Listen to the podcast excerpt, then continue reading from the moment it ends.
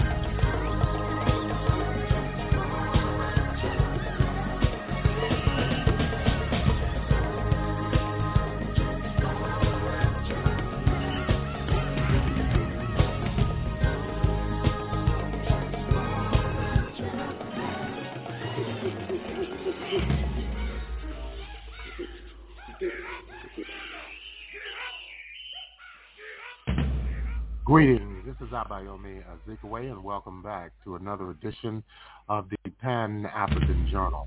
The Pan-African Journal is a magazine. It's brought to you here on a weekly basis. Uh, I am your host, uh, Abayomi Azikiwe. Today is Saturday, June 17th, uh, 2023, and we're broadcasting live from our studios in downtown Detroit. We'll thank all of our listeners for tuning in once again to yet another edition of the Pan-African Journal. In the United States, uh, this is Juneteenth uh, weekend. Uh, it was designated as a uh, some two years ago in 2021. It represents the end of African enslavement uh, in the United States, uh, which was delayed in the state of Texas. And of course, June 19th was the day that Union generals uh, told enslaved Africans in Galveston, Texas, that they were in fact no longer uh, enslaved in bondage. And uh, Monday will be uh, the federal holiday for Juneteenth. Also, June is Black Music Month, and we're going to continue uh, Black Music Month recognition and celebration uh, this week as well. The program today features our regular Pan-African Newswire report. We'll have dispatches on the African leaders' peace mission to Ukraine and Russia.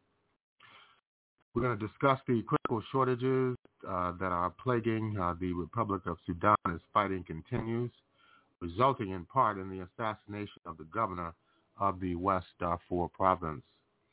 Rebel attacks in Uganda have left dozens dead. Uh, we'll have details on that as well and the Malian Foreign Ministry has ordered all United Nations personnel to leave uh, this West African state. In the second and third hours, uh, we continue uh, our Black Music Month recognition. Uh, we'll present the latest installment of our Black Music Month programming. And uh, in this, we look back uh, on the lifetimes and contributions of Tshala Muana, Charley Patton, Ike and Tina Turner, and Fela Anikulapo Kuti. These and other features will be brought to you uh, during the course of our program. Stay tuned. Uh, we're going to take our musical interlude uh, with Tshala Muana uh, from a 1985 release. And Tshala Muana was born on March the 13th of 1958 in Lubumbashi, then part of the Belgian Congo, uh, now the Democratic Republic of Congo. She was the second of 10 children of Amadeus Mwedweke and a soldier, and Alphonsine Bambiwa Tumba, uh, who was a homekeeper in 1964. When Muana Mwedweke uh, was six years old, her father was murdered. Uh, she was raised by her mother, who died in 2005. In June of 2020, she was rumored to have died, but was instead hospitalized after suffering a stroke. In November of 2020, Muana was arrested by the National Intelligence Agency reportedly uh, for her song Ingratitude, which was interpreted by many to be a veiled criticism of the now President Felix Tshisekedi uh, towards his former mentor and predecessor, um, President Joseph Kabila, who uh, she was a strong supporter. The singer was a public supporter of the former President Joseph Kabila and his party, the People's Party for Reconstruction and Democracy. On December 10th of 2022, Tshala Muana died in Kinshasa at the age of 64. right now, we're going to listen to um, music from Tshala Muana, and this was released in 1985.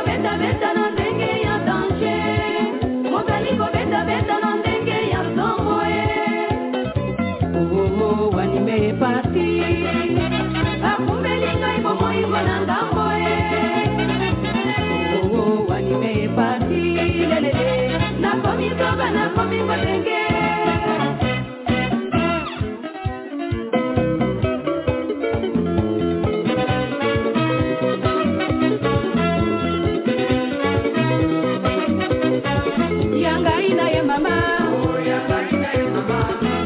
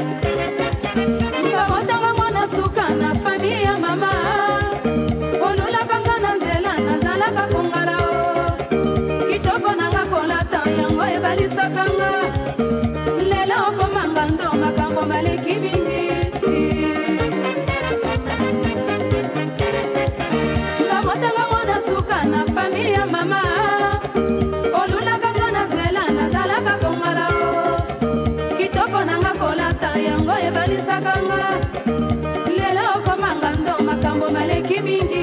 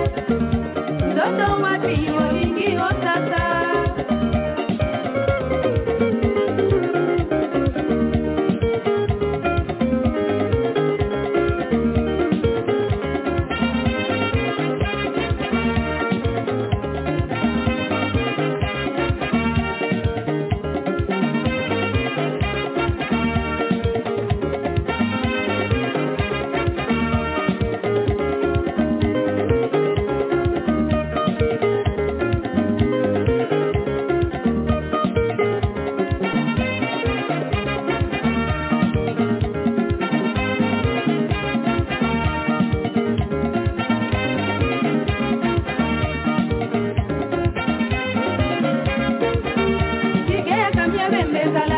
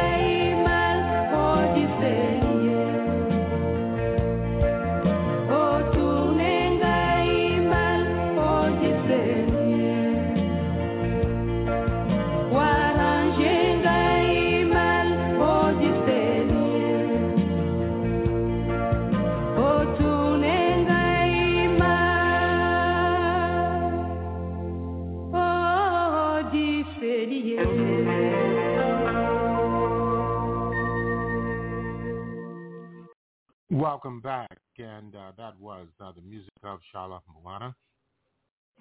And uh, you're listening to the Pan African Journal worldwide radio broadcast uh, for Saturday, uh, June 17th, 2023, and we're broadcasting live from our studios in downtown Detroit. And right now we want to move into our Pan-African Newswire segment uh, of our program.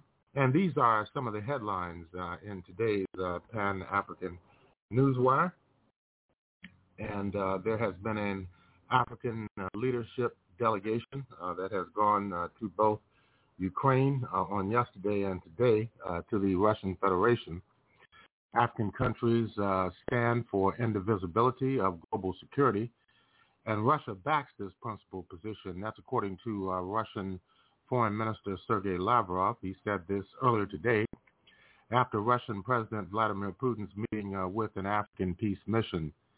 First, first of all, they, the African countries, highlighted China's well-known 12 points, which were presented a couple of months ago, and they highlighted those parts of that Chinese initiative that are close to them and that stipulate that there are no uh, double standards in the world, that all the principles of the United Nations Charter in their integrity and correlation are respected and implemented, uh, that there are no unilateral sanctions, that there are no attempts to ensure someone's security at the expense of others, that security is indivisible on a global scale. They are the principal attitudes that we share, he said. Lavrov also pointed out that African countries have shown an understanding of the root causes of the Ukrainian crisis, which was created uh, by uh, the West efforts. They have shown an understanding that this situation has to be resolved by grappling with those root causes by working out specific real actions to eliminate the causes that are undermining and have been undermining fair security in Europe throughout many years, the Russian foreign minister said. And in other news uh, taking place uh, on the African continent, in the Republic of Sudan, uh, fighting is continuing.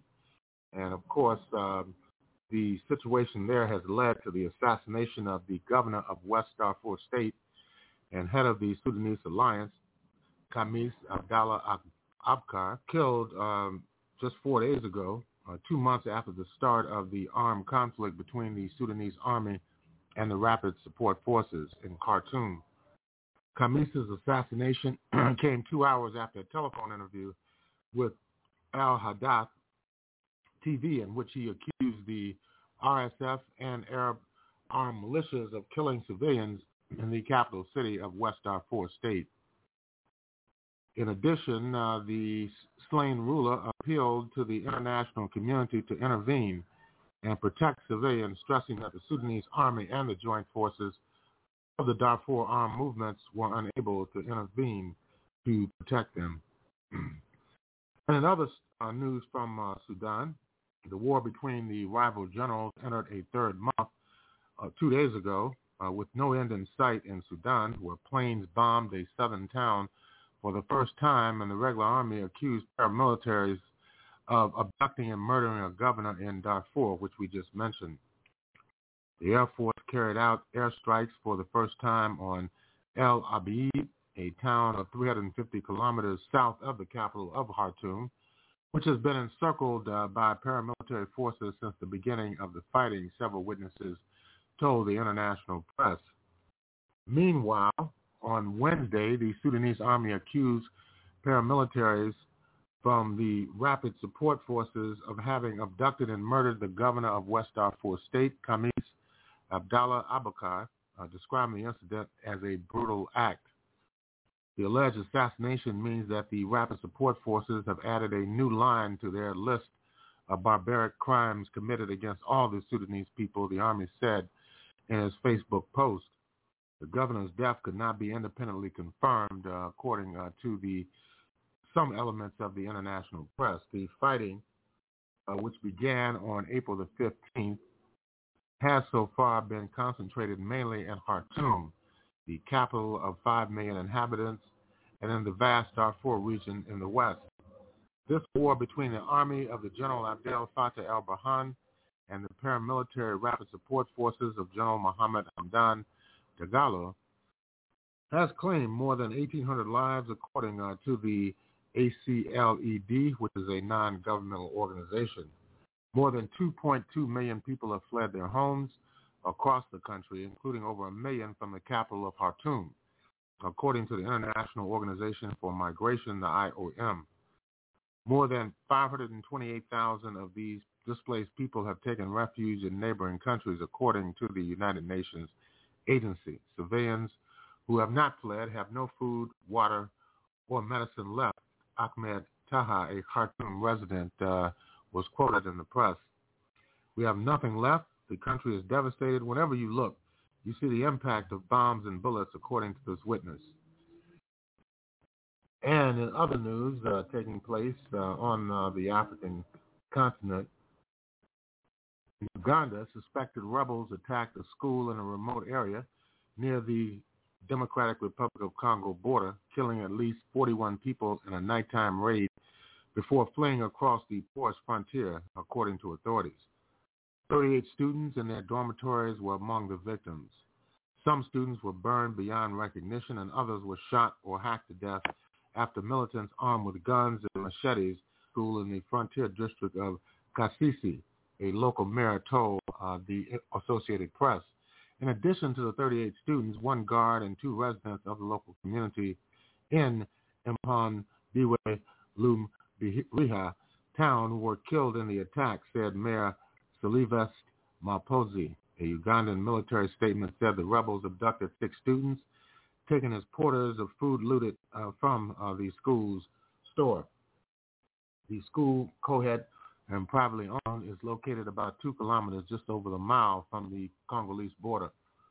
Government shutdown warnings rise as Republicans seek to deeper cuts in the budget battle, and that was taking place uh, in the United States uh, over the last several weeks in the Democratic Republic of Congo and in the uh, Uganda, authorities are blaming the massacre of the Lhubiriha Secondary School on the Allied Democratic Forces, or the ADF, a shadowy extremist group which has been launching attacks for years from bases in the volatile eastern.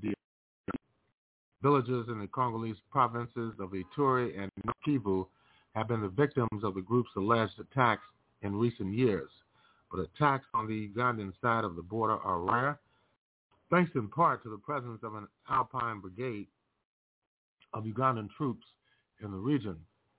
The attack uh, has sent shockwaves in this normally peaceful East African country whose longtime leaders cite security as a strength of his government. It is also a blow to the country's armed forces who since 2021 have deployed in parts of eastern Congo on a mission specifically to hunt down the militants accused of attacking a school. Speaking to reporters near uh, the scene of the attack, the commander of Ugandan troops in the DRC told journalists that the rebels spent two nights in Kasese before carrying out their attacks. He gave no further details. You're listening to the Pan-African Journal worldwide uh, radio broadcast. Uh, I am your host, uh, Abayomi Azikiwe. And uh, in um, the West African state of Mali, uh, Mali's top diplomat demanded yesterday that the United Nations peacekeepers uh, who have been in the West African country grappling with an Islamic insurgency for more than a decade, that they leave immediately, claiming they have failed in their mission. Foreign Minister Abdoulaye Diop uh, made the request in a speech to the United Nations Security Council he said the United Nations mission had not achieved its objectives and was sowing distrust among the people. Mali was, has struggled to contain an Islamic extremist insurgency over the last uh, 13 years. Extremist rebels were forced from power in Mali's northern cities the following year with the help of a French-led military operation. But they regrouped in the desert and began launching attacks on the Malian army and its allies. Then uh, the United Nations peacekeepers, a contingent of more than 15,000, came in in a few months later in what has become one of the most dangerous UN missions in the world. At least 170 peacekeepers have been killed in the country since 2013. With that, we're going to conclude uh, the Pan-African Newswire segment of the Pan-African Journal. And in concluding this segment of our program, we would like to remind our listeners that the Pan-African Newswire is an international electronic press service. It is designed to foster intelligent discussions on the affairs of African people throughout the continent and the world. The press agency was founded in January of 1998. Since then, it has published tens of thousands of articles and dispatches in hundreds of newspapers, uh, magazines, journals, research reports, and on blogs and websites throughout the world. The Pan-African Newswire represents the only daily international news source on Pan-African and global affairs. If you'd like to log on to uh, the Pan-African Journal, uh, all you need to do is go uh, to our website, and that is at uh, panafricannews.blogspot.com. That's panafricannews.blogspot.com. And if you'd like to uh, have access to today's Pan-African Journal worldwide radio broadcast, uh, just go uh, to our website at the Pan-African Radio Network, and that's at blogtalkradio.com forward slash Pan-African Journal. That's blogtalkradio.com forward slash Pan-African Journal. We'll take a break. We'll be back with more of the Pan-African Journal for this week. I'm about to go to jail about this thing.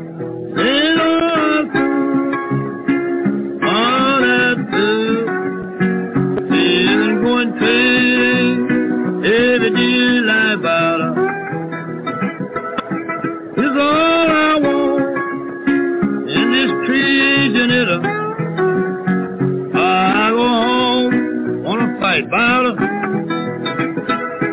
God to die when hot spring dead battle did women going crazy every day of their life? Will you kill a man? Yes, I will. Dead by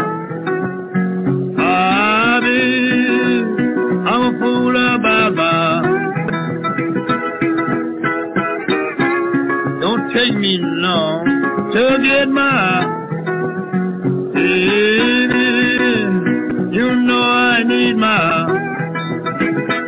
It means on point moon the lifetime. It's about a baby, you know I ain't long. Bye bye bye. I want is this treasure. Is I go to bed, you don't wanna fight better? Look at your baby, would you slap me? Yes, I will. About a baby, You know I'm a fool. about my Would you kill a man? Yes, I will. You know I'll kill him. Jedala, for to remain that you feel fool about it. Baby, I need. That old baby, I want to hit the her. Bada, Baby, you won't quit me? yeah, Jedala, is all I want, is this vision. Look at here, baby, I'm leaving town. Jedala, baby, You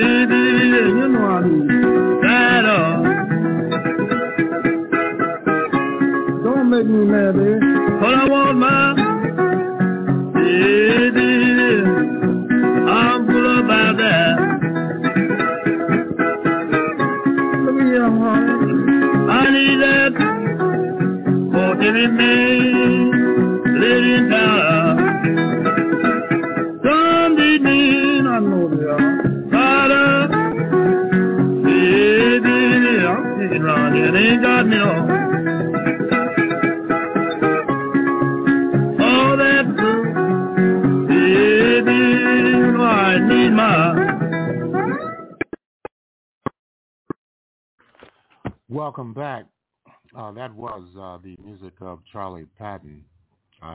legendary blues artist.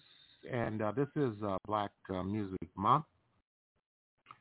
And uh, we're going to listen uh, to a audio documentary on the lifetimes and contributions of Charley Patton. Let's listen in.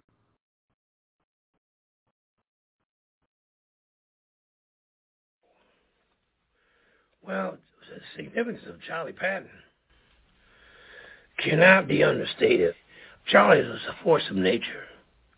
Incredible voice. It's kind of like a masking style where you create a character with a voice and then you comment on what this character is doing. You know? You know, I want to wear a roll power Charlie. Roll Charlie down the line. Well, what are you doing then? Oh,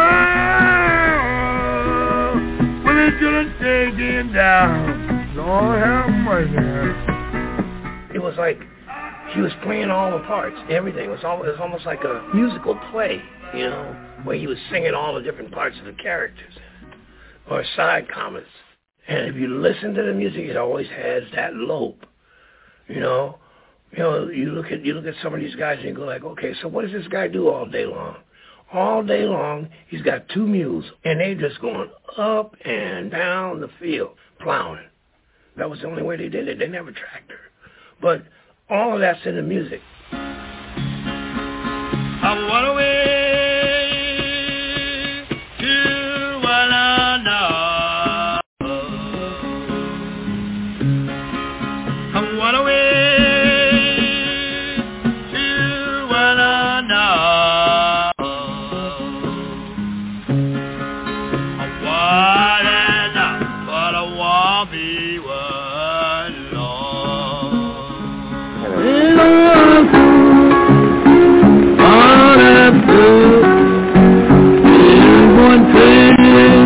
flat, fertile Mississippi Delta, stretching from Memphis in the north to Vicksburg in the south, was cotton country, where blacks substantially outnumbered whites and lived a sharecropper's life that kept them tied to the same plantation year after year, creating music that dealt with the conditions of their life head on. See, if you escape from the problem, you're not dealing with it.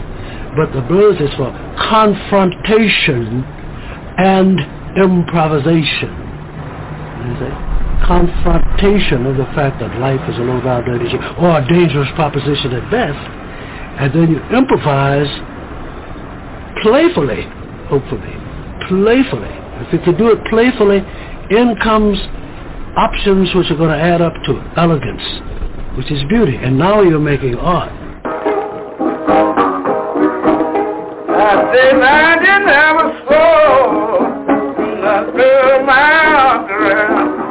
I think it's real interesting that when W.C. Handy talks about the first time he heard blues, he was waiting for a train that was something like eight or nine hours late uh, in Tutwiler, Mississippi, which is down in the very heart of the Delta, and he went to sleep and was awakened by a man with a guitar playing with a slide and singing uh, Going Where the Southern Crossed the Dog, which was about uh, where the Southern Railroad crossed the railroad that they called uh, the dog in the vernacular of the period. He was totally knocked sideways by it, and he said in his autobiography that it was the weirdest music he ever heard. I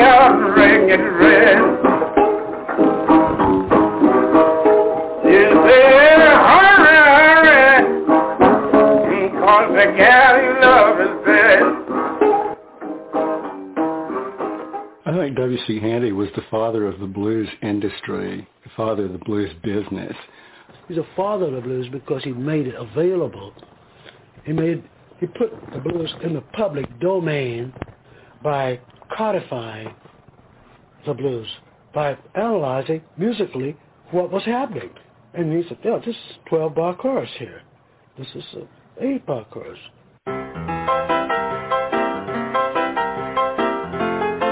Handy songs that are called blues, you have to distinguish between the sort of blues craze in pop music that was initiated partly by Handy and blues as it was played in the South because most of Handy's compositions are much closer to ragtime than they are to blues. That is, they'll have three or four different strains, more like a march than, than any kind of folk song.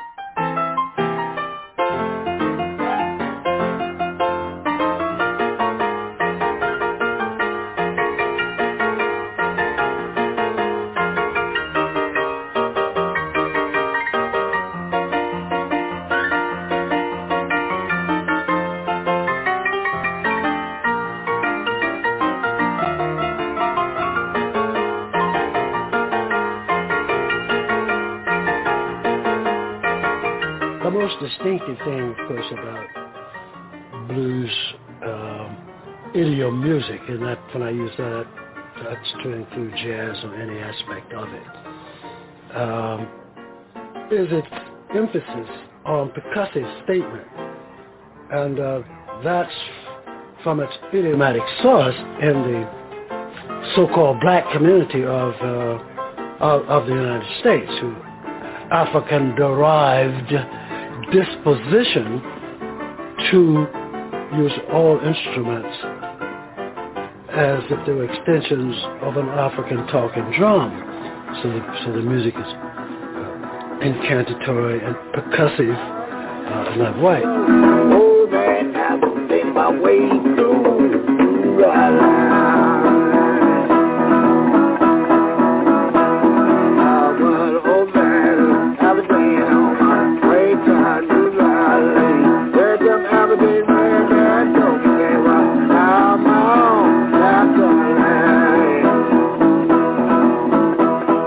Dockery Plantation is a very large plantation, very large tract of cotton land near Tutwiler, near Sumner, Mississippi, fairly near Cleveland, Mississippi. It's right in the heart of the Delta. And a large number of the earliest Delta blues musicians that we know about lived on that plantation and during the early 1900s that plantation was known all over Mississippi as the place to go if you wanted to learn to play blues. Charley Patton lived there. He later took off and rambled quite a bit.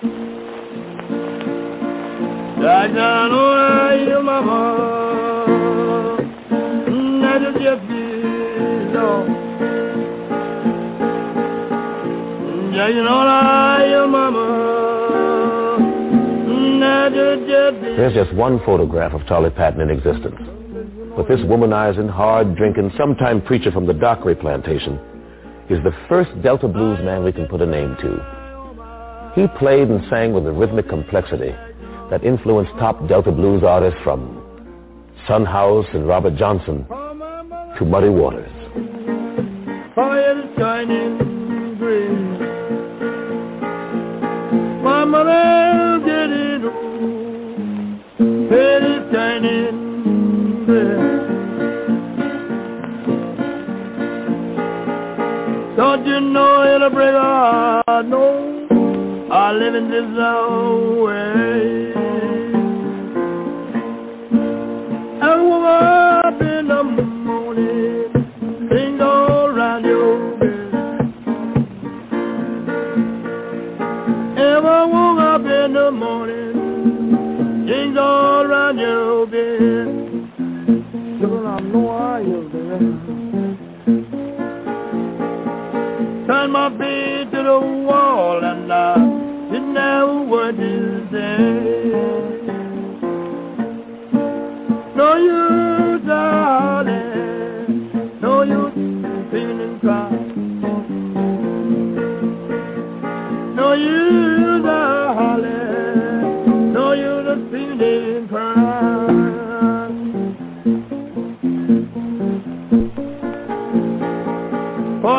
know you got a home, mama, long as I got mine.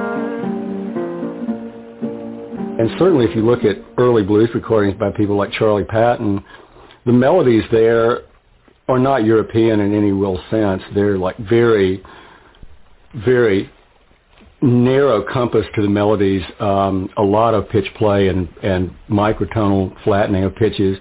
Everybody have the blues.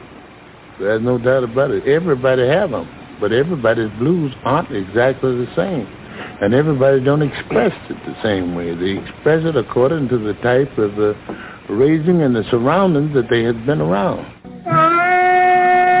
Oh, ain't got no mama now.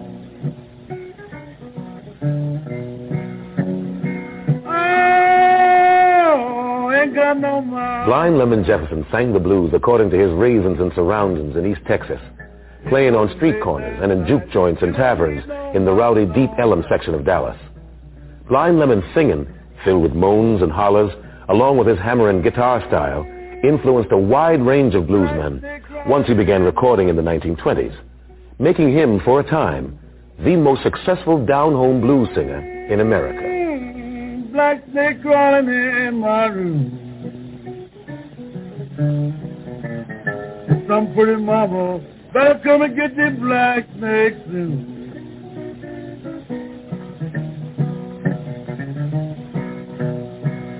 Oh, that must be the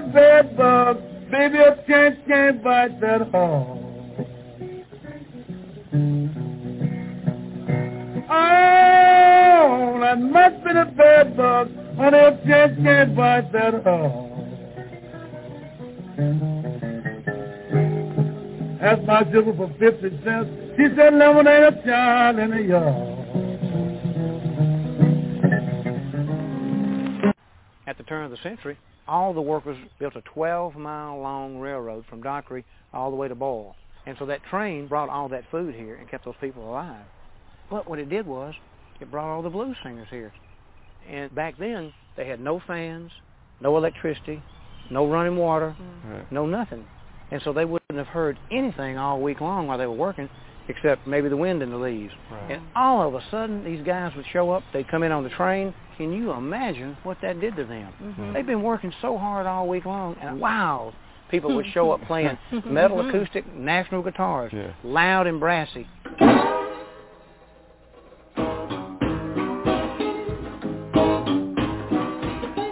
Big out of letter this morning. I ring it red.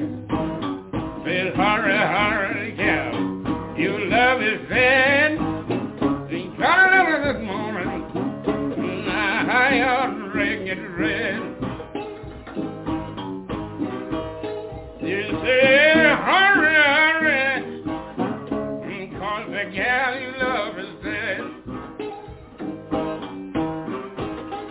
Little drummed up his suitcase, out down the road. When he got down, on a cooling board. Grabbed the. This Dockery commissary that we're sitting in front of drew a lot of people, like Son House, all kinds of blues singers. Almost all of them back in the 20s and 30s came here because of the isolated group of people, and they could perform in front of. So they had a, a captive audience almost. In that era, uh, the reality was you're a sharecropper, you're working hard every day of your life, and music was a break from reality, a break from that hard day-to-day work.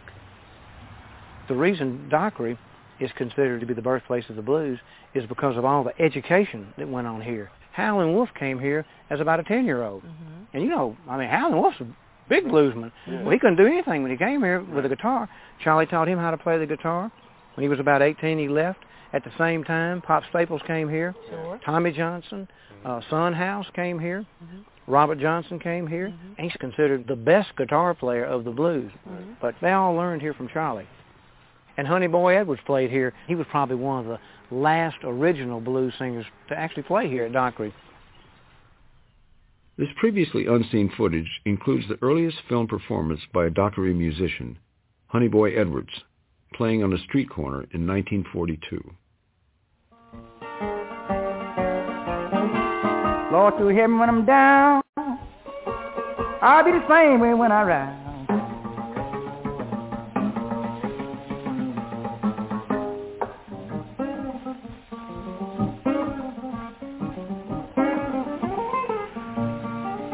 Cause I can see my woman, baby. Lord, she's standing on the other side.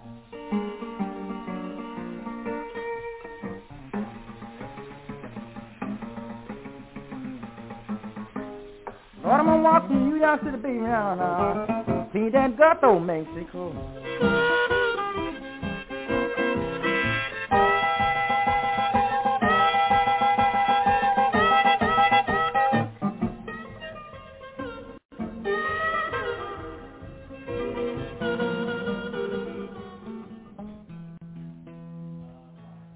Interviewed Honey Boy, he was 91 years old, one of the last musicians with direct links to Charley Patton. This is Honey Boy Edwards. And I was born in Shaw, Mississippi in 1915, and I played guitar. My father played guitar and violin, and my mother played harmonica. And my name is Honey Boy Edwards, and that's about whatever. This is me. Charley Patton, he was Indian. He dressed clean, his hair curled to the side. He's Indian. Yeah, he had some good-looking women. I used to go with one of his women. Well, he was attracted at the time because he made calls that didn't too many people make. But Charley Patton called him the fond of the Delta. He was a good blues player back in that time, and his, his name was ringing all through the Delta, Charley Patton, Charley Patton. He played for all the country dances. I'm gonna move to Alabama. I'm gonna move to Alabama. I'm gonna move to Alabama. The 96-year-old guitarist Homesick James had vivid memories of Patton's performances. The first time I met Charley Patton was having a picnic. And I see all the dust jumping and flying. It was Patton making all that noise. He, he was, he, Charley was a, yes he was. Because he get to water on the ground. When he played, he's throwing his guitar all behind his back and kicking that dress up with his feet. He was a good showman. He was. How did he manage to be heard with just guitar voice? Holler loud. Holler loud. All of us got hit the bad the voices. You were too. Hollering, hollering at that mule all day long. I didn't see it, but somebody said that um, Charley knocked a mule down one time. He was rowdy enough to do it. And if his mule made him mad enough, he probably attacked him. He would. Charley was kind of rough. Well, Charley, he drank a lot of whiskey, a lot of white whiskey. And he'd break up his own dances. He had broke his own, he'd fight. He'd get to playing the guitar, and somebody said he want to fight. He'd break up his own dances. Charley died in 34.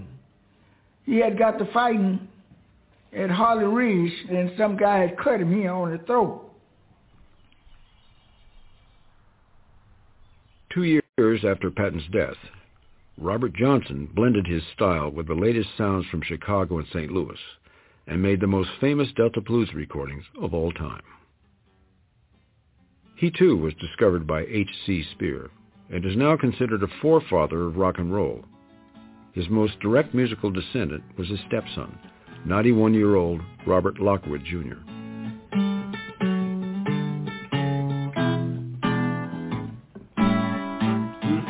left the station with two lights on behind. When the train pulled away from the station with two lights on behind. The blue light was my blues, and the red one was my mind.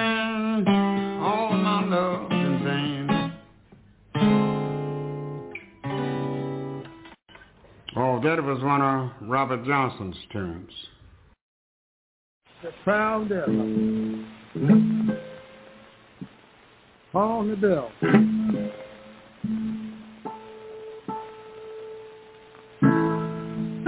In June of 1929, this guy, Charley Patton, a Mississippi Delta singer and guitar player, would take the long train ride, 750 miles from Jackson, Mississippi, all the way to this neighborhood, the small Indiana town of Richmond, and in one day at the Gennett studio would make blues history. Charley Patton arrived here at the beautiful train station in downtown Richmond, and he and a fellow bluesman named Walter Hawkins took the one-mile trek from here to the Star Piano Factory along the Whitewater River. Now, the Star Piano Company was owned by the Gennett family. They produced pianos, phonographs, and had their own record division and their own label called Gennett Records. And they had a recording studio in the back of the factory along the river, and right in front of it was a railroad spur that often caused the interruption of recording sessions in a very unique setting for blues recording. We are at the site of the Gennett Recording Studio here in Richmond, right along the Whitewater River. And it is here that Charley Patton arrived in 1929. But by then, this studio had already made music history with landmark recordings by the likes of Louis Armstrong, Bix Beiderbecke, Jelly Roll Morton, and Hoagy Carmichael. But with Charley coming here from the Mississippi Delta, it was time to make blues history. We don't know for sure how old Charley was when he arrived in Richmond. He doesn't have a birth certificate, but we assume he was in his late 30s. From the lone promotional photo taken of him, we know he was a small man of mixed race, possibly part Cherokee, with wavy hair and big ears. He'd never been in a recording studio before, but he played in juke joints and house parties for years in the Mississippi Delta. He was known as a wild showman, and stories abounded about how he played the guitar between his legs and behind his head, and how his gravelly voice could carry hundreds of yards. So when he came to Richmond, he had a whole bag of tricks. And in that sweltering heat on June 14th, he performed a lively mix of original blues, country music, and gospel tunes. I wrote this book on Gennett Records called Jelly Roll Bixen Hoagy because I've always been fascinated how this record label could set a fire on the blues and jazz movement, often through pure serendipity. And that was the case with Charley Patton. Definitely with Charley Patton.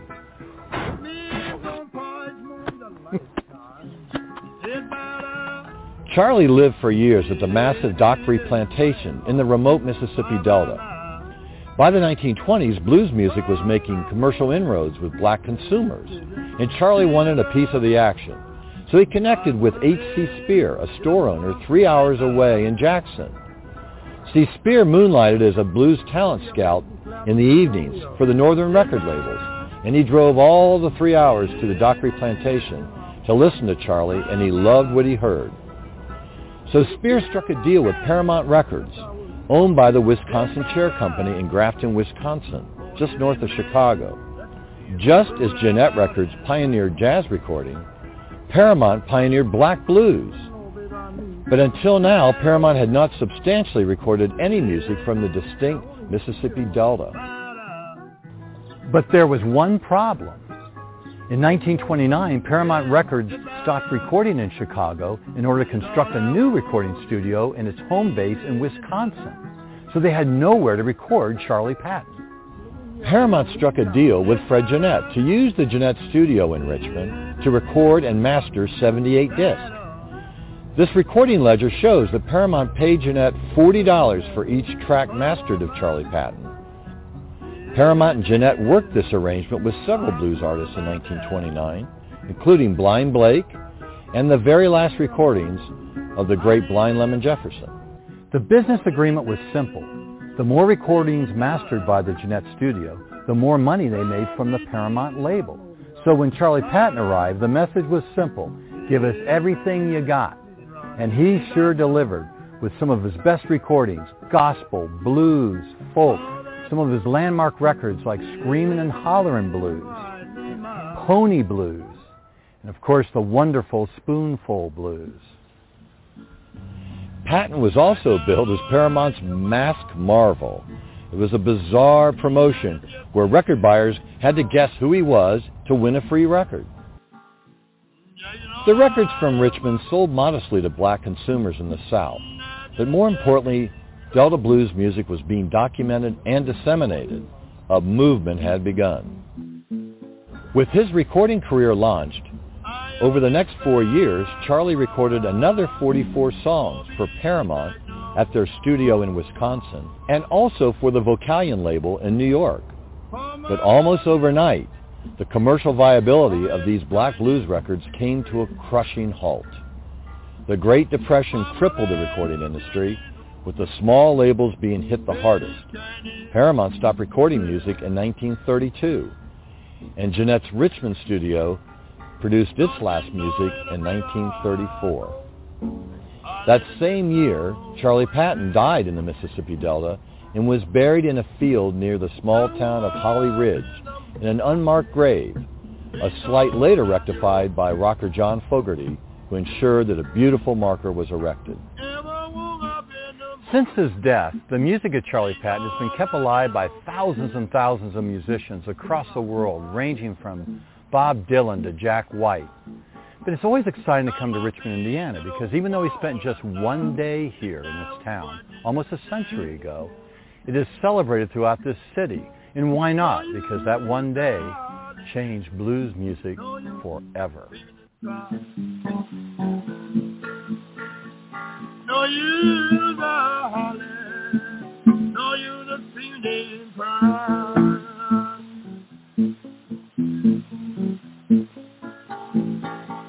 For you know you got mama, long as I got mine.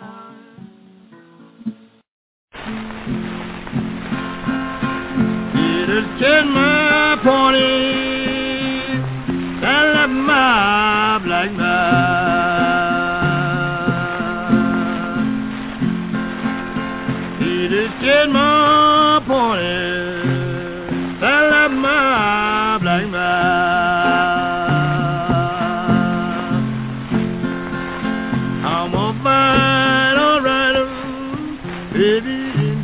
What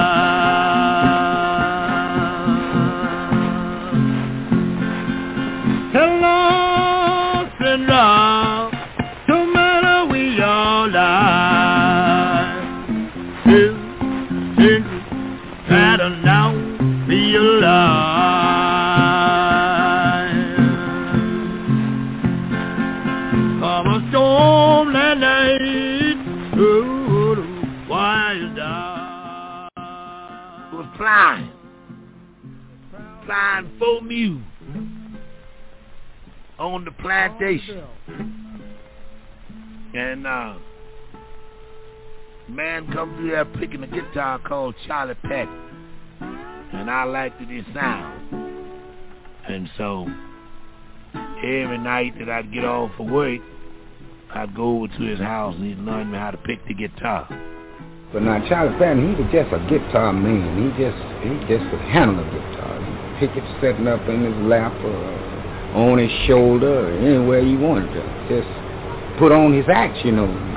No, I tell you what Charley had. He he just like you hear him singing there. He had a growl in his voice. Uh, he talk like that.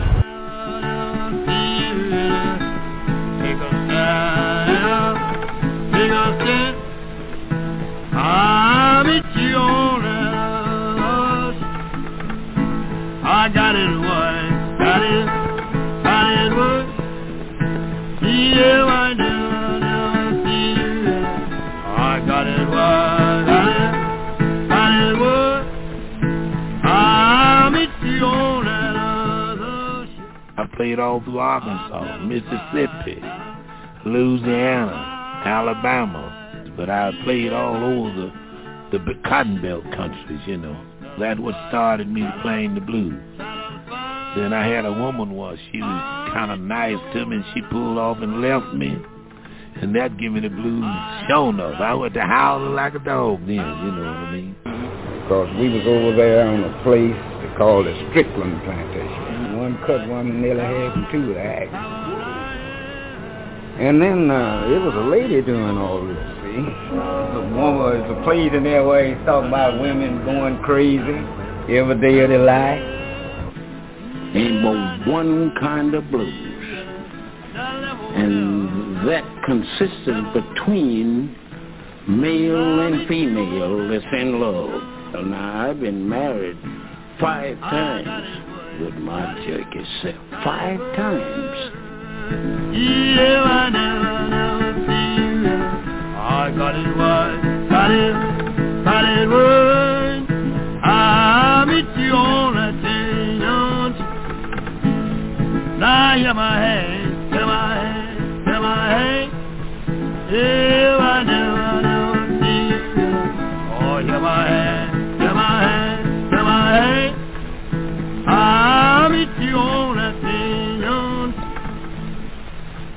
out of stop and here, let me call him Lord. Hey, Lord, all that food is going crazy every day like battle. It's all I want in this creation, it I go home, wanna fight battle. Why it's that. If you ain't got no money, you got the blues. Cause you're thinking evil. That's right. Anytime you thinking evil, you thinking about the blues. You see when a man gets scared, done been in some man's house, and he know he wrong for being in there, and the man catch him in there, or the woman catch her in there, and she have to run off and leave her shoes, you know. She gonna call back to Mary, he gonna call back to Joe. Tell Willie to bring my running shoes, cause I'm barefoot. You know I need my It means on Porridge Moon the lifetime Just about up Hey baby, you know I ain't long about now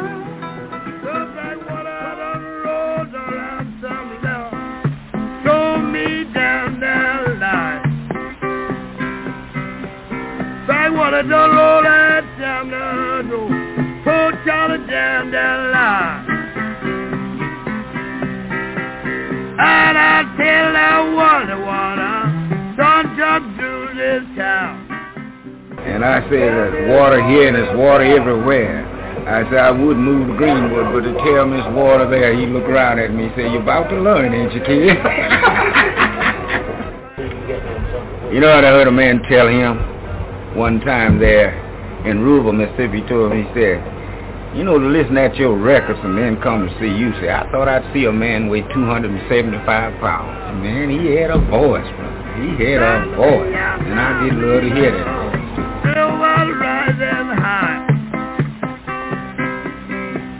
Louisiana, boy, Leo. Real well raging high. Boy, it's rising over there, yeah. I'm gonna move over to Greenville. Before I say goodbye.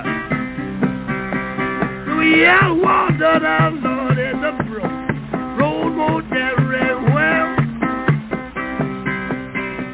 The water demon and little. Going down the road everywhere. Boy, you can't never see y'all. Then you want to shut up in your room someplace. You don't want no company too much. You're not mad with the other people. But you want to lock your door and get in there where you can cry good fashion. There's somebody knocking on your door. You don't want to hear him. It's not you mad with him. You don't want no company right now. You want to sit down and concentrate in your own mind. You don't want no bothering. Even with daddy, sister, mama, nobody. Oh, I wish they would go away. One morning, oh Lordy, when them coming out of room, oh Lordy, why? One morning,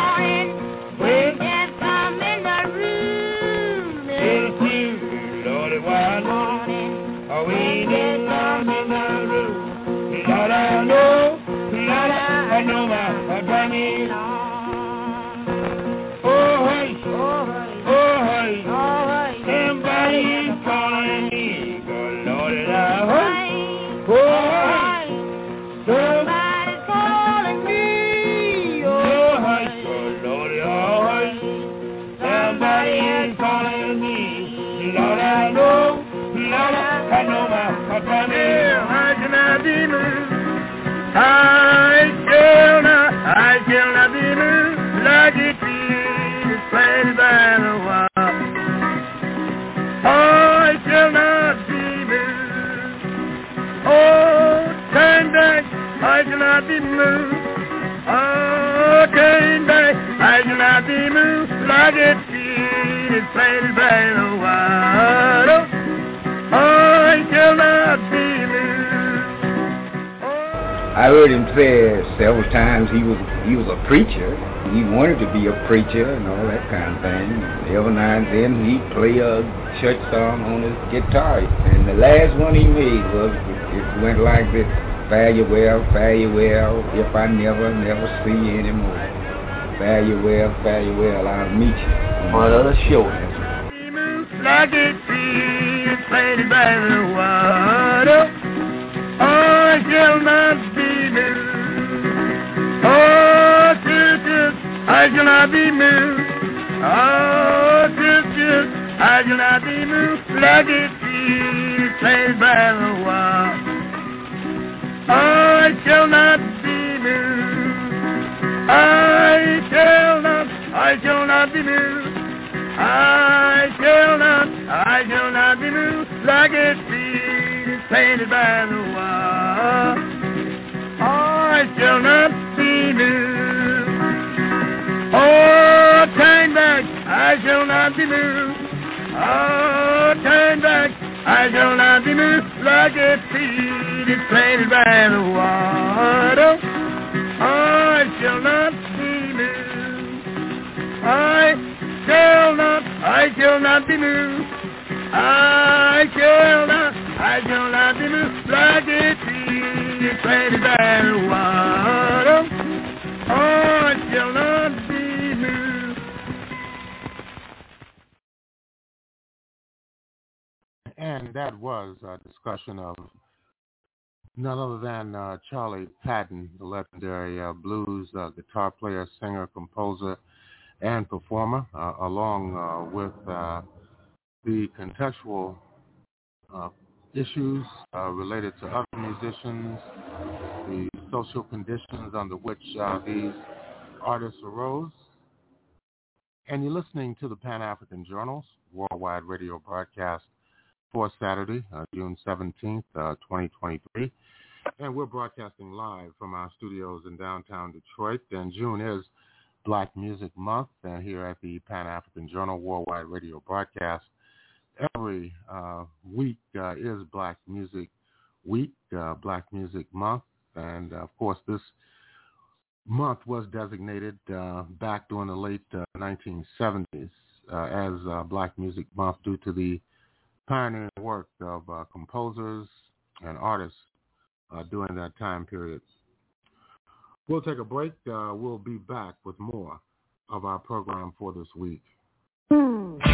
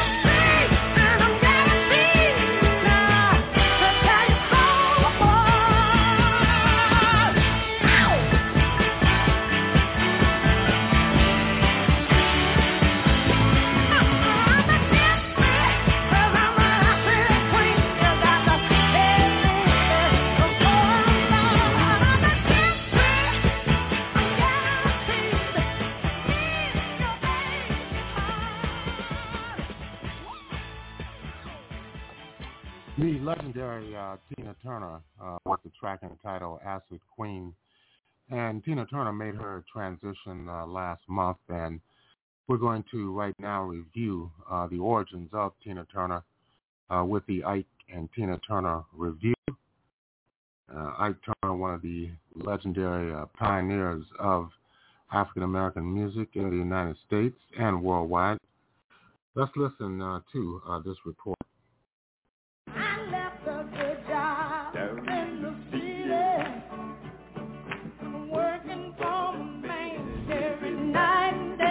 Ike Turner was the best band leader that ever lived.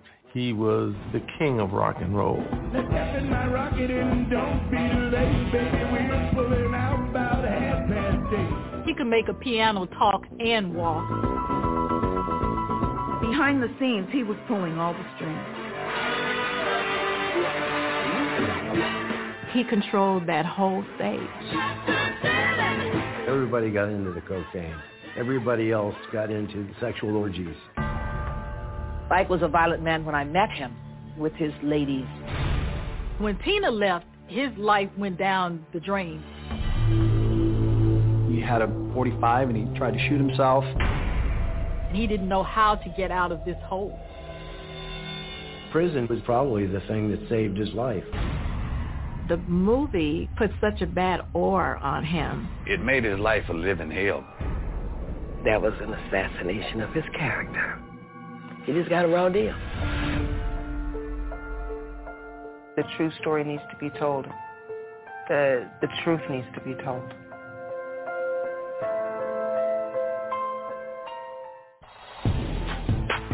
Unparalleled. Untold. Unsung. The story of Ike Turner.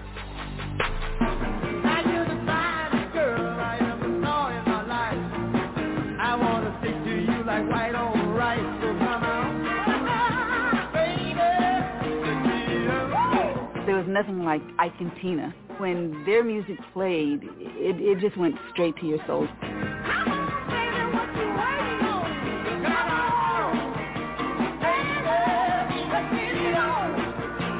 Tina Turner, of course, was the singer and the star on stage.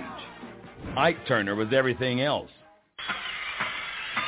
Band leader, arranger, pianist, guitarist, and a pioneer whose musical legacy spanned five decades.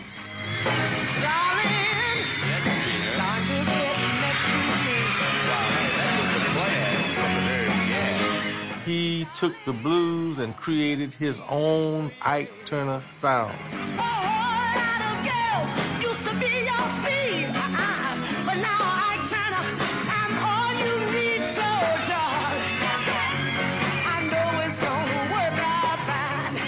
Ike had ideas, and Tina put them across. The Ike and Tina Revue was Ike Turner's greatest creation, and for two decades, his ruling passion.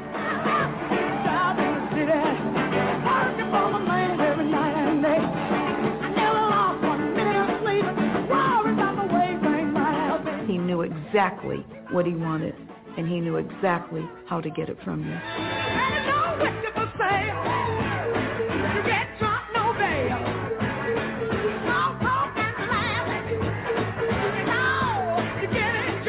He went from the choreography to creating the costume to uh, managing to booking to the girl steps, the hair on the head. He created everything himself. His way of the highway.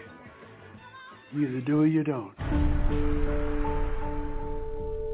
But over time, that compulsion for control over music, bandmates, and most famously, his wife, would lead to a spectacular fall for Ike Turner, destroying his career, his reputation, and ultimately, his life. The demons that Ike had in him had been there for a long time and had been surrounding him for a long time. Let's put it like that.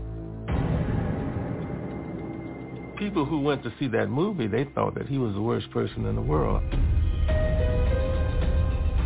He was just hurt within himself that he couldn't get through this. And he'd rather just go up and just tear himself up by getting high.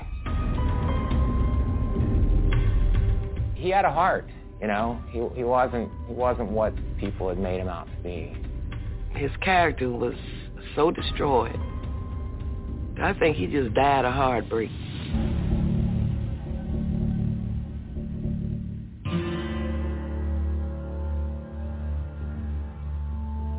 Born in 1931, Ike Turner was never a stranger to trouble or hard times. His mother was a seamstress, his father a Baptist minister. He grew up on the outskirts of Clarksdale, Mississippi, where poverty and segregation came with the territory. That was uh, quite a bit a divide at that time. It was a little tough. There was a lot of, you know, prejudice. The protection, you know, that law is supposed to give to people, you know, that was non-existent uh, in, in those days. When Ike was five years old, he watched as his father was savagely beaten by a local posse for having an affair with a white woman. He was actually in the front window watching these men do this to his father. You know what I'm saying? That is traumatic enough. And then seeing that and not being able to do anything about it. The hospitals during the time wouldn't even allow him to go to be treated. They had to prepare a tent in the backyard. And him and my mom would have to go out and take things to his dad, and they say you could smell it for miles around because his intestines was completely beaten out. His father ultimately died from his injuries. You know, something like that at a young age, you know, you don't ever erase. With his father gone, Ike was frequently abused sexually by older women, beginning at the age of six. By the time he was 12 years old, he had been molested by three older women. Yes. And, you know, it was rape. These women forced themselves upon him as a kid. No one looked at it in that terms of the Greek, but uh, it probably gave him a lower esteem as far as dealing with women. But growing up in Clarksdale, Ike found his calling as well. The town was a mecca for blues and home base for such legends as Robert Johnson, Muddy Waters, John Lee Hooker, and pianist Pinetop Perkins. Pinetop played a lot at a pool hall, and Ike had a job at the pool hall uh, sweeping up. And Pinetop said if Ike ran errands for him, uh, he would teach Ike how to play. By his teen years, Ike was spinning records at local radio station WROX and developing his musical chops on piano and guitar. Ike, not only did he DJ here, mm-hmm. but the Ike Turner Orchestra played um, at certain times during the day or during the week, whenever. We put our band together, and uh, I named it the Kings of Rhythm. Whatever would get hot on the jukebox, that's what we would play. When we started playing, the people would applaud because we sound just like the jukebox, you know. Ike had a very different explosive sound because within his blues you had like a jazz flavor and then on you know on top of that he had a rock edge. Ike's sound caught the ear of B.B. King, who had his own radio show up the road in Memphis. That led to a recording date in 1951 with Sam Phillips at Memphis' Sun Studios and a song Ike wrote about a hot car called Rocket 88. You women have heard of jalopies, you've heard the noise they make, but let me introduce my new Rocket 88. Yes, it's straight, just one way. Everybody likes my Rocket 88. The distorted guitar, the piano part that I play, and uh, you know the sax solo and all those things. Many people consider that to be the first rock and roll song. That was a disc jockey, Dewey Phillips. And when he played it on his radio show, all of the white kids would tan to the record shop to buy it.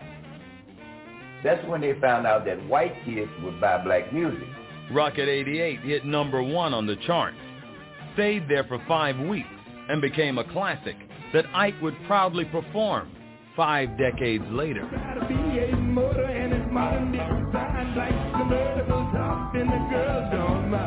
When I hear Rocket 88, I think of a transition between Delta blues and rock and roll. It's a landmark, actually, this, this song. You may want to call it rock and roll, but I call it boogie woogie. But you know, they can call it what they want to call it. I'll just be playing what I play. But there was a catch.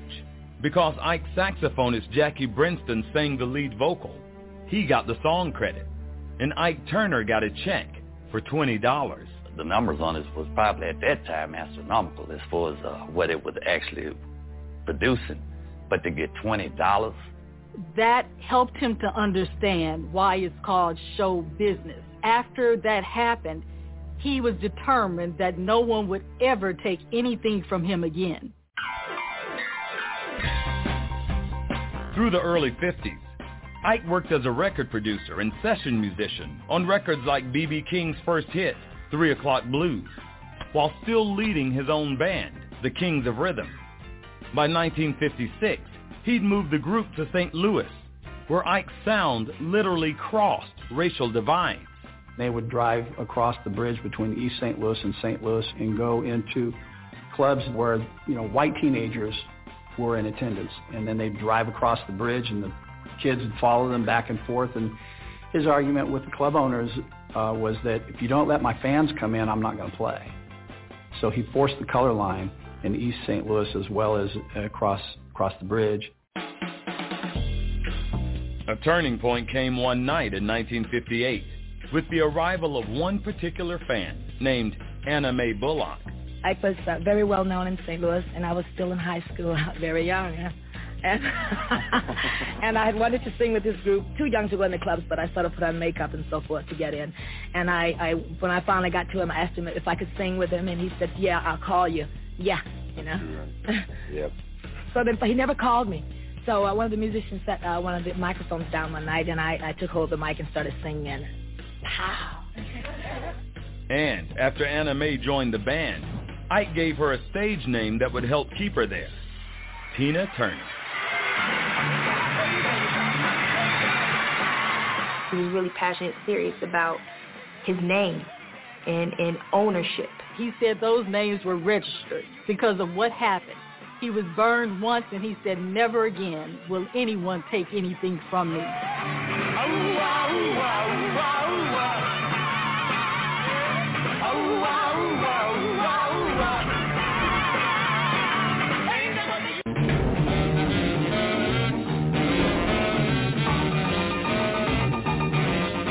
By the turn of the 1960s, Ike Turner had made his mark as a musical force, but with little to show for it.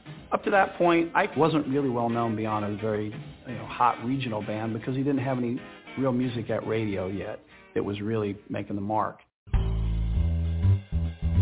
That all changed one day when Ike brought Tina Turner to the recording studio to back up a singer named Art Lassiter on a song Ike wrote called A Fool in Love. I get paid for the session, and so the meter's running. Art's not there, so Ike decides to go ahead and cut the song and says, "Tina, you sing it." Want somebody, please, please tell me what's wrong. You just a fool, you know you're in love. What you say? Released in the summer of 1960, A Fool in Love shot up the R&B charts peaking at number two, and cracked the Pop Top 40 as well. Why you treat you like you do when he's such a good man? Listen, he got me smiling when I should be ashamed. Got me laughing when my heart is in pain. But oh, now I must be a fool. Cause I'll do anything he wants me to do. A Fool in Love was in a range designed for a man. And that unearthly wail and that uh, that delivery of it was what made it what it was.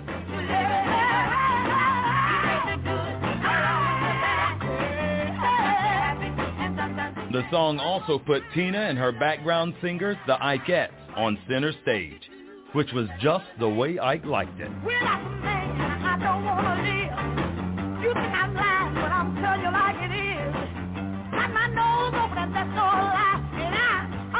keep him when he got Tina up there, he took the back seat. And of course, he wanted her to shine. We were just the puppets. And and I mean that in a in a very kind way because we all felt like we were fulfilling a vision. With the song's success, Ike began billing the group as Ike and Tina Turner. They released their first album together in 1961.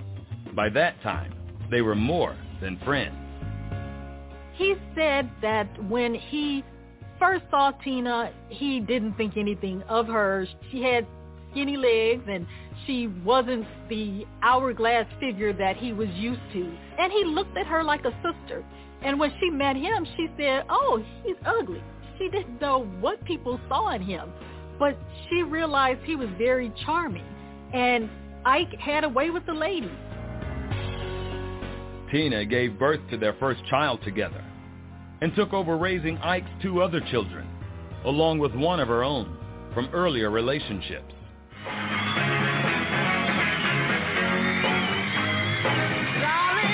They married in 1962 and set their romance to a song called It's Gonna Work Out Fine.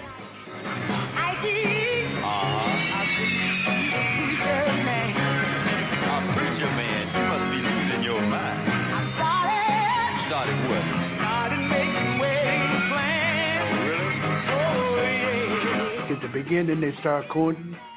If you just listen to the record, that's all it was. It was all always just a story between Ike and Tina Turner.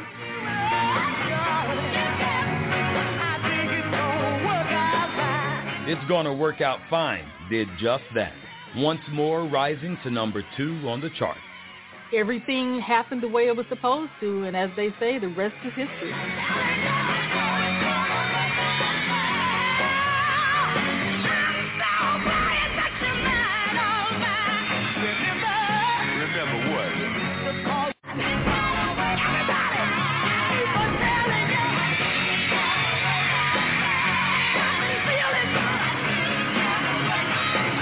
With the arrival of Tina Turner and back-to-back hits, Ike Turner had found his groove as a band leader, and he was determined to keep it that way.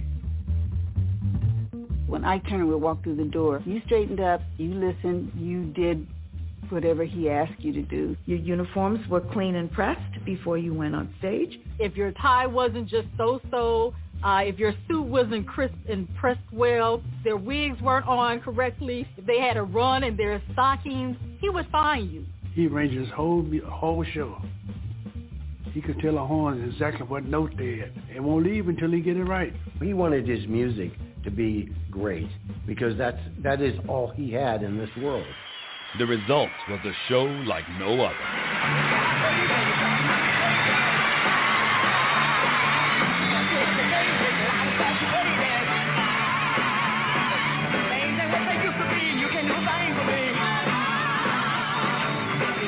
The closest thing to the Ike and Tina Turner Revue in terms of energy was James Brown.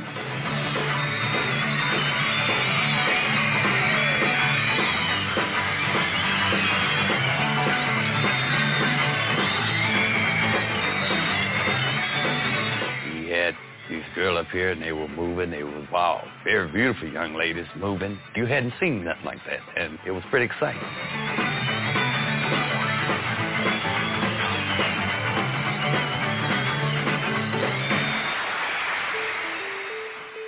But after their first flurry of singles in the early 60s, Ike and Tina couldn't score a hit. Recording on small labels, they released seven albums in a row that failed to chart. And the harder Ike worked, the less he had to show for it. We were playing clubs that were like maybe 250, 300 people maximum. And often the clubs were nothing short of raggedy. Without a hit record, his price was going down. You know, there were less and less people at his concerts, and he had a huge nut. He had 15 people on the road every time he went. He was known to work and not sleep for three or four days. You can only do that so long, and, you know, it made him crazy. Ike Turner did not start to indulge in drugs until the age of 30 years old. And what happened was he was in Las Vegas and he met two people, a famous African American comedian and that comedian's very close rock and roll friend. He said, I got together with these two entertainers and they were doing coke and they gave me some and I didn't want to take it and I just took it and I went home. And then he just said one night I was writing and I just decided to try it. And the next thing he says, I know I was hooked. And I said, who were those two guys? And he said, Elvis and Redd Foxx. What got him hooked on the cocaine was that he realized that he could just stay up for days and days and days and do what he loved and his passion, which is music. By the late 60s, Ike and Tina had established themselves in England, thanks in part to the Rolling Stones, who put them on tour as their opening act. And it was during this time that Ike was starting to get the idea that, you know what, we probably need to cross over. Okay, but how do you do that?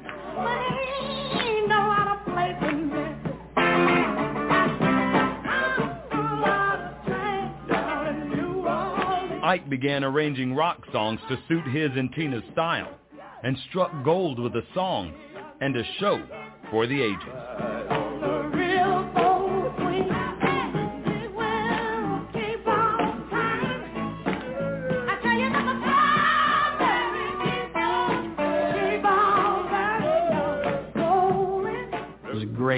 Rock hit, and they completely retooled it. And that's a little bit of the magic of who he was. They had the s- slow start, and then they had the interlude, and then they had the heavy pounding.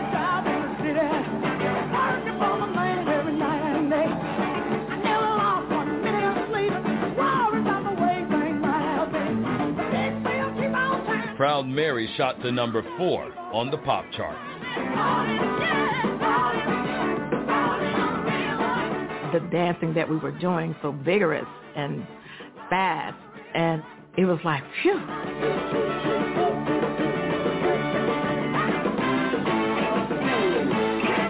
Ike Turner was living the dream, his way. Everybody got into the cocaine. Everybody else got into sexual orgies. It just became um, out of control, way out of control.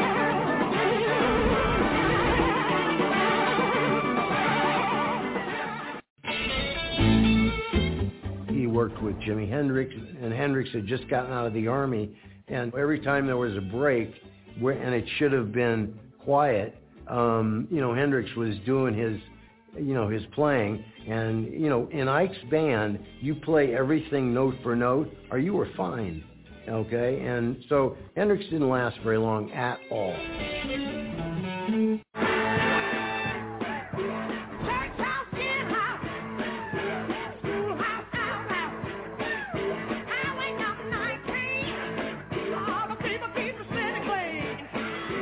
By the early 70s, Ike and Tina Turner had built a reputation as the most electrifying act in popular music.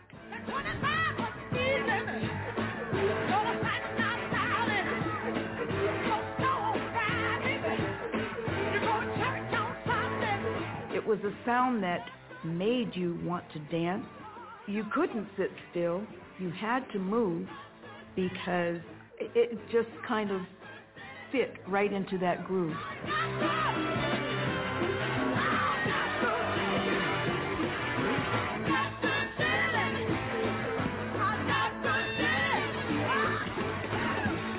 With money rolling in, Ike opened a state-of-the-art studio called Bolic Sound that drew stars from Paul McCartney and George Harrison to Little Richard. It soon became Ike's home away from home, both for business and for pleasure. He had a little music box, a, a, a powder music box. So when you open it, it played music. And he would have that full of cocaine. He shared it with everybody. Anybody said they didn't try cocaine with Ike Turner, they're a damn lie. Because it was always free. On his good days, friends and bandmates say Ike could be generous in other ways. When Little Richard was about to lose his house, and Ike Turner helped him save it. That was the truth. No matter what Ike was doing, he took calls from Pinetop Perkins, and he helped him every time he could. There was a, a little old lady. She was having a hard time paying her bills, and she uh, didn't have food. And and someone came and told him about her. He would send me over there every two weeks or once a month to feed her, to pay her rent. He was a nice guy. You know, Ike was nice. But see, one thing about him, he always feared that some people would take his kindness from weakness. And by the mid-70s, Ike's weakness for cocaine was all-consuming. He literally burned a hole in his nose and used more of the drug to mask the pain. Meanwhile, his and Tina's marriage was disintegrating as the top floor of Ike's studio became known as the whorehouse. They had hired um, another girl to uh, be an Ikette, and I was to train her. And Tina said, well, she's for Ike. And I looked at her like, what do you mean? She said, Ike chose her, and she's for Ike. I don't recall actually getting women for Ike. I was friendly with everybody that was there. But actually, I had no freedom to go out and get anybody because we were all basically locked in. So there was no freedom for this kind of a thing. Whoever was there was whoever he had brought in. You know, that's how it was. I want you to go with me sometime, like I go with you. Okay, okay. I'll tell you what. I don't we... want to go this time. No, uh, you got it. No, I want to go when I want to go. Same way you do. No, you got. Don't want to be forced. No, we, we, I never saw him being abusive to Tina. I never saw that. But I can detect that he had that character. Ike was a violent man when I met him with his ladies before, his women before. I knew that he was a violent person. I also knew he had some problems from childhood and it sort of reflected in his life. Nobody ever saw Ike and Tina Turner fight. They all did it behind closed doors. You might see her next day with a swollen eye, but nobody in the band saw it. Saw it when it happened. But the show went on through the 70s as Ike and Tina convincingly played their parts as a couple in love and in lust.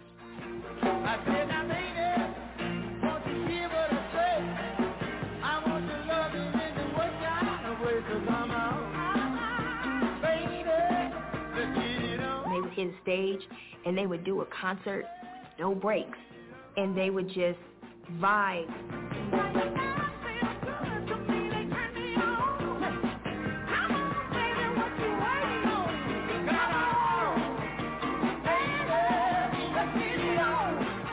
Like we are on this stage and we have to give these people what they came here for. And they would just blend and they would just deliver.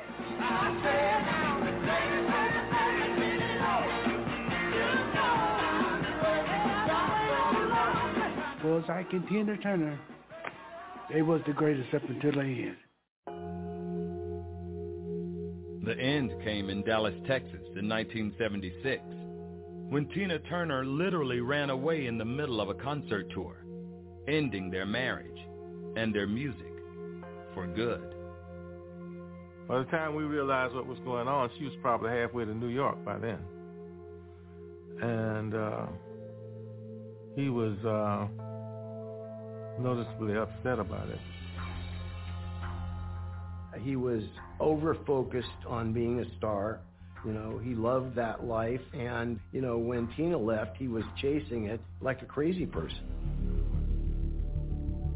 Ike spent the next 10 years on a slide to nowhere. He tried to carry on touring, but lost his record deal.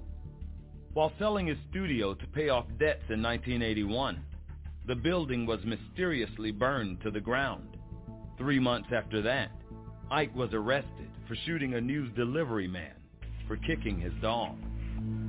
Everybody knew him in, in that period as Dracula, and he had a 45 and he tried to shoot himself, and it went click, and he says, I was just lucky, my gun misfired. Arrested numerous times for drug possession, Ike hit bottom in 1987 after he tried to sell 10 ounces of cocaine to an undercover cop. He was sentenced to four years in prison. I saw him two days before he went, turned himself in. He cried like a baby. He cried, he cried.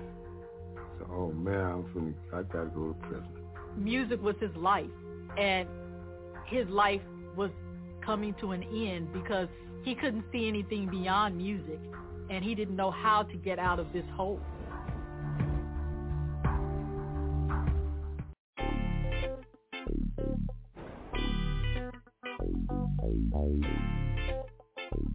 After serving 18 months and getting time off for good behavior, Ike Turner left prison in 1991, clean and sober for the first time in decades, and hopeful for a fresh start. You don't know what freedom is until you come in there. You got no freedom. when you go in there, you got no nothing. Out here free. When he went to prison, it was the best thing that happened. He got clean, he moved forward with his life, and he came out as a better person. The gracious time for him. Gracious time for him. To, you know, to catapult him, to get him up and running. Because there are a lot of people that loved, that loved him and wanted to see him successful. Members of Ike's family say that they felt the presence of a kinder, gentler Ike. Daddy literally invited anybody and everybody in his house. He would just call random. What you doing? Nothing. Come over. Okay. So we would come over. I grew up with him as my grandfather and you know, he had pictures of me everywhere in his house. You know, I loved him and he cherished me. He had gone to prison and he did have that stigma on him. So it took him some time and then people were like, let's give you a chance. So then they started. Well, then the movie came out. Back when Ike was struggling in the 80s, he'd signed away his rights to a film about Tina Turner's life titled What's Love Got to Do with It? Released in 1993, the movie put a spotlight on Ike's worst behavior and then went further by concocting a harrowing rape scene that had no basis in fact. And they did a good job uh, putting together a movie uh, that sold tickets. But, you know, and even Tina said this, you know, it wasn't uh, really um, very close to the truth. And when confronted by the media, Ike was often his own worst advocate. Oh, uh, what I did do to Tina is like uh, uh, we've had. Uh, I've slapped Tina. Uh, the only time I ever punched Tina in my life was the last fight that we had, and and and and that was uh, in Dallas, Texas. Uh, this is the last time we broke up. After the movie came out, people were like, "Sorry, we're not going to help you." Wasn't getting off of stateside, and personal confrontations with people in the public it made his life a living hell, man. We were going to a show in San Diego, and as we walked through going to the stage, this white woman spit on him. She said, you no good, low down wife beater, and, you know, and he got that a lot, but he wouldn't ever say anything. He would just kind of drop his head and walk on people don't know what he dealt with behind closed doors. He used to be tough and say stuff like, oh, you forget that. You bury me face down so oh, where you kiss my ass, you know. But we knew better. We would go to like blues festivals in Long Beach and he was really insecure. He didn't want to get out of the car. He cared about what people thought about him. And I, I do think that he regretted the life that he led and some of the mistakes that he'd done. If you ever been you know what I'm talking about. But Ike Turner never gave up on his music. Through the 90s, he gradually rebuilt his career by getting back to his roots and rocking fans with a show that put himself, for the first time, squarely on center stage. I worked 18 years for one woman. To kick me out and do a movie. People don't realize that. Daddy was afraid. It was like, uh-oh, what do I do? I got to be in the front. People are all on me now. They're not looking at someone in front of me anymore. But he really would have the whole anxious jitters of stage fright that used to shake him up every single time.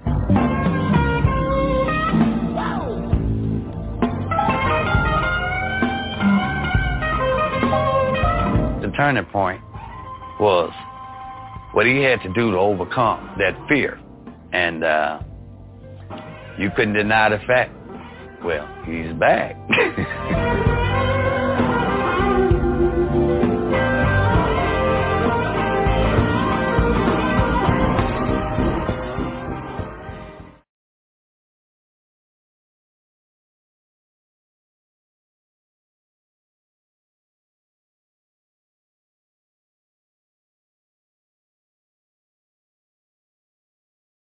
I took my whole life for granted. I took uh, my thing with, with Tina. Uh, I took my family and her. I took my career. I took everything for granted, man. And then I lost everything like taking it for granted. You know, now I can appreciate what you can appreciate. You appreciate everything more once you get your head and you're thinking clear. My rocket and don't be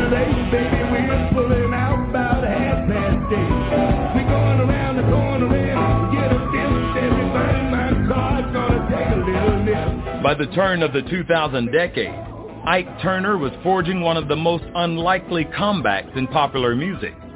His 2001 solo album, Here and Now, copped a Grammy nomination as his live shows drew bigger and bigger crowds, both at home and overseas.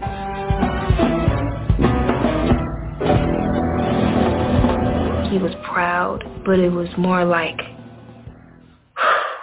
yes, to feel like my gift and what it is that I have to offer still being respected. In 2006, Ike released what would be his final album, titled Rising with the Blues. It won the Grammy for Best Blues Album of the Year. It was Ike doing what Ike wanted to do. And who'd have thought it? Who'd have thunk it that that would have done what it did? It's To come back with the Rising with the Blue CD and then get actually get the Grammy for that one, he was on cloud nine. Cloud nine. He was very proud and happy, although he was sad because by that time he was back on drugs, um, and he would have wanted to win a Grammy uh, as a man who wasn't an addict. Ike had remained drug-free for over a decade, following his release from prison. But friends say that an attempt to retrieve a relative from a crack house in 2004 set him back on an all too familiar path. He got a phone call uh, to go save a family member from that kind of a setting, and he went there. And uh, as I told me later, he said they were blowing smoke in his face, and it just, he just, he, he finally just said, "Hand me the pipe." He came up to me one day and he admitted it. He just said, "Hey man, you know, I have slipped and I am I'm using again." And it was very very disappointing. He was even saying how he wanted to even go back to jail. He tried he, he tried to go to different rehab and that. And every time he would go, someone would leak that he was there and he'd leave. And he'd leave. By 2007, Ike was suffering from emphysema, sending him to the hospital several times that year and putting an end to his performing career. But even in his final days, Ike continued to make music, including a song about his life struggles that he titled Ashamed Man. I lost all respect for myself. I can't blame nobody else. I brought my own life down to this. How long will it take me to quit? He's literally crying because of what he's going through. The pain and the anguish that he's going through. It'll tell you exactly where he was during his last day. I'll do anything cause I'm to blame. I ain't no man. I fully listened to that tape, and my eyes just started running, and uh, I was crying, man, and I felt his pain in the music. Blame me for try. I'd rather try than die. I'm ashamed to call myself a man. I never held a man in my arms and just rocked him while he cried.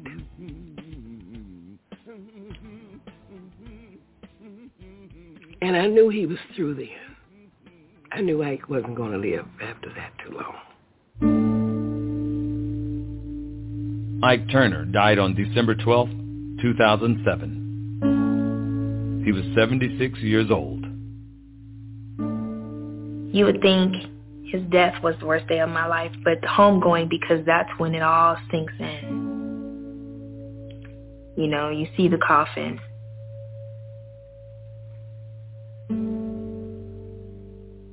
He wouldn't have wanted us to mourn over him. He would want us to celebrate his life. And so that's what we did. They could say what they want about Mr. Turner. His genius and all of that, he, he took it to his grave.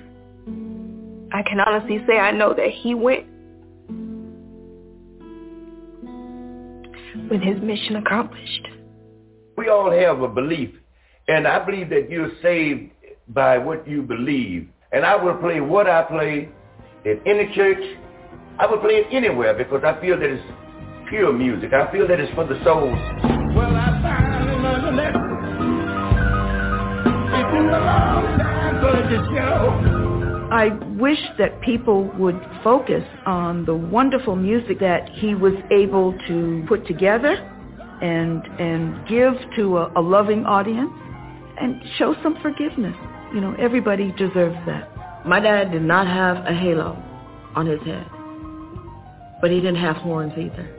He was a man, a very gifted, talented man, who all he wanted to do was to play music and give people something.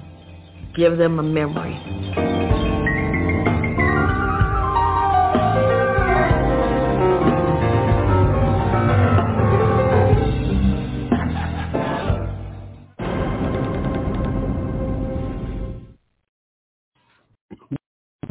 And uh, that was a review of the Ike and Turner Revue uh, here during uh, Black Music Month uh, on the Pan